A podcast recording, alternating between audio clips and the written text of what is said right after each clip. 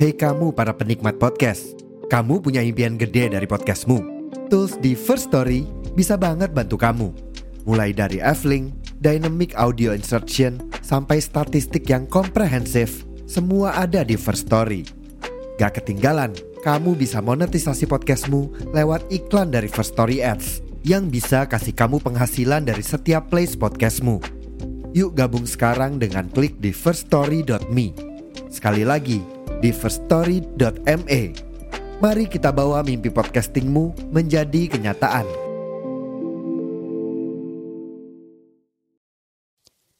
Halo teman-teman semua, assalamualaikum warahmatullahi wabarakatuh. Ketemu lagi bareng aku di sini di kisah lelembut official. Dan kali ini aku mau berbagi sebuah kisah horor pengalaman dari sahabatku sendiri yang namanya Sidik. Dan sebelumnya makasih banyak buat Sidik yang udah memperbolehkan aku untuk share ceritanya. Dan makasih banyak buat teman-teman yang udah klik tombol subscribe, yang udah dukung aku dengan memberi komentar yang terbaik, yang udah like video-video aku, makasih banyak. Sekarang kita dengarkan cerita dari Sidik. Yu prokonco Podo rungono Aku duwe carito Mrono mrene Ono mati Jadi, aku sama Sidik pernah tinggal satu asrama. Di asrama ini sekitar lima tahun. Dari Sidik masih kelas 2 SMP sampai dia lulus SMA. Dan for your information, Sidik itu seorang penyandang disabilitas tunanetra, sama kayak aku. Jadi emang aku sama dia bukan hanya sekedar teman, tapi udah lebih dari saudara, karena pernah lima tahun tinggal satu asrama satu naungan. Tahun 2017, Sidik lulus SMA dan dia memutuskan untuk istirahat di rumah dan dia menganggur selama satu tahun. Dan tahun 2019, Sidik memutuskan untuk melanjutkan belajarnya. Dia melanjutkan kursus masas dan dia tinggal di salah satu PSBN yang ada di kota ini.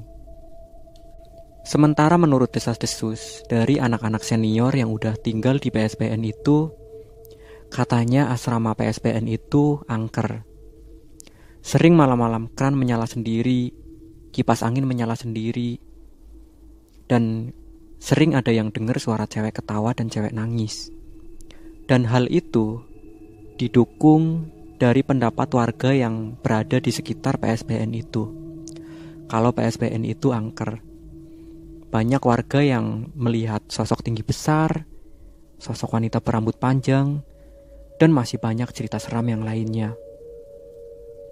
Dan ke situlah Sidik melanjutkan belajarnya. Sementara PSBN itu sangat luas, terdiri dari beberapa bangunan asrama yang masing-masing bangunannya berbentuk seperti auditorium yang sangat besar. Dan di setiap bangunan itu diisi 25 tempat tidur jadi ada 25 anak yang tinggal di masing-masing bangunan asrama. Malam pertama Sidik tidur di asrama itu, dia ngerasa jendela yang ada di samping tempat tidurnya akan dibuka seseorang dari luar. Dan itu benar-benar gaduh suaranya, tapi karena saat itu udah masuk tengah malam, sekitar jam setengah 12 atau jam 12 malam. Jadi nggak ada anak lain yang denger selain Sidik. Dan Sidik masih berpikir mungkin itu anak yang ingin mengerjai dirinya. Karena saat itu Sidik anak baru kan, baru satu malam nginep di situ. Dan keesokan harinya, Sidik memutuskan nggak ngomong ke siapa-siapa kalau tadi malam ada yang berusaha membuka jendela dari luar karena takutnya kalau Sidik cerita sama teman satu asramanya, di situ ada anak yang bener-bener mau ngerjain dia, nanti malam dia pasti bakalan dikerjain lagi dan pasti ngerjainnya lebih parah lagi. Dia berpikir seperti itu. Dan malam selanjutnya, ternyata hal itu terulang lagi. ada yang berusaha membuka jendela yang ada di samping tempat tidur Sidik dari luar. Dan saat itu Sidik udah bener-bener ngerasa terganggu kan, karena suaranya gaduh banget. Bener-bener jendela itu tuh kayak mau dibuka secara paksa. Sidik saat itu berteriak, siapa di sana? Tapi nggak ada jawaban.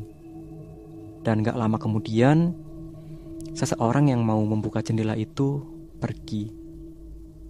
Tapi anehnya, suara langkah, suara langkah kakinya nggak kedengeran. Padahal kalau orang itu melangkah pergi kan ada pasti suara langkah kaki di lantai gitu kan. Apalagi malam itu suasananya bener-bener hening. Tapi nggak kedengeran siapa pun. Dan keesokan harinya Sodik masih sama. Eh sorry, Sidik masih sama ya, nggak cerita ke siapa pun. Dia tetap diem, pasti ada yang mau ngerjain nih. Dan malamnya Sidik bener-bener udah uh, niat kalau misalnya hal itu kejadian lagi, dia mau nangkep orangnya siapa yang iseng seperti itu. Ternyata malamnya sekitar jam setengah satu, kejadian itu terulang lagi. Ada yang mau membuka jendela secara paksa dari luar. Sidik langsung membuka jendela itu kan, dan dia berhasil menangkap tangan orang itu. Akhirnya tangan orang itu benar-benar ditarik sama si Sidik, ditarik ke dalam gitu ya. Dan yang bikin Sidik benar-benar kaget saat dia menyadari ternyata dia udah sangat panjang menarik tangan itu. Jadi tangan itu tuh menjulur benar-benar panjang banget. Mungkin ada sekitar lebih dari 3 meter. Ya, Sidik benar-benar kaget kan saat itu dan dia langsung menyadari, oh ternyata ini bukan orang gitu kan. Ini bukan tangan orang. Dan Sidik langsung melepaskan tangan itu yang katanya tuh dingin banget ya tangannya. Dan tangan itu dia tuh ngelus pipinya si Sidik. Jadi gini ngelus gitu ya terus habis itu hilang tangan itu lenyap. Sidik langsung buru-buru menutup jendela dengan takut-takut ya karena takutnya tangan itu muncul lagi dari jendela terus dia ngelus pipinya lagi atau lebih parahnya mencakar gitu kan. Dia langsung buru-buru menutup jendela dan malam itu dia benar-benar sama sekali nggak bisa tidur. Itulah kejadian pertama yang dialami sama Sidik saat dia tinggal di asrama PSPN salah satu PSPN aku nggak bisa nyebutin nama PSPN-nya itu kan privasi ya jadi harus aku jaga. Dan aku juga mohon kalau ada teman-teman yang menduga-duga atau tahu tempat ini tolong dirahasiakan. Dan kejadian-kejadian yang selanjutnya itu Sodik tuh si Sidik udah ngerasa biasa ya. Dia udah ngerasa ah udah ini emang bener-bener asrama yang angker gitu. Jadi udah biasa mengalami kejadian-kejadian kayak kran nyala sendiri dengar suara cewek nangis atau ya kayak dengar suara-suara aneh itu dia udah biasa. Dan informasi juga asrama yang aku ceritakan ini itu sama dengan asrama yang diceritakan sama saudara Faturosi yang pernah cerita di podcast ini juga itu kalau nggak salah judulnya Penunggu Pohon Mangga. Ada di episode 11 atau berapa gitu aku lupa. Nanti linknya aku taruh di komentar atau di description box.